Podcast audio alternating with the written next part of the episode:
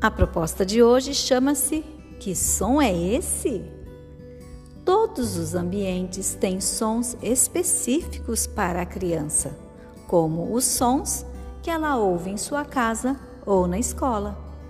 Quando ouve os sons de cada lugar, a criança vai se tornando capaz de reconhecê-los, criando um sentimento de pertencimento. Passeie com sua criança pela casa, tentando ouvir e identificar de onde vem algum tipo de som. Converse com ela enquanto se locomove por cada um dos cômodos da casa à procura dos barulhos.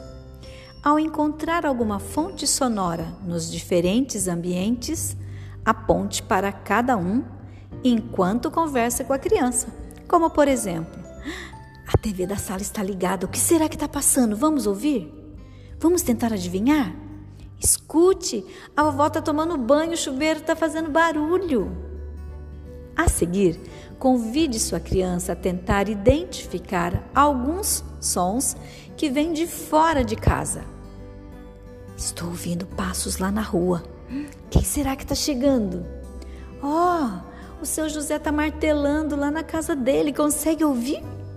Shhh, vamos ficar quietinho para ouvir os passarinhos cantando lá fora? Escute, alguém acelerou o carro.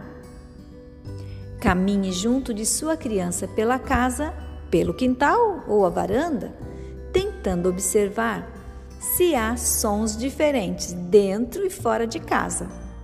Assim, sua criança poderá fazer novas pesquisas sonoras, identificar sons e reconhecer quando ocorrem.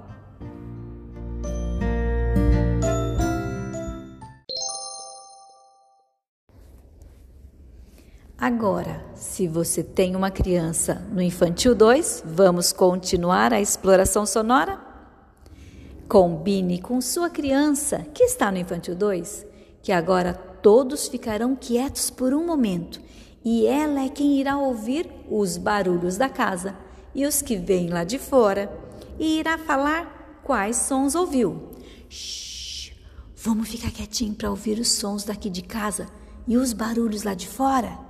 Depois você vai contar para nós quais barulhos ouviu, certo?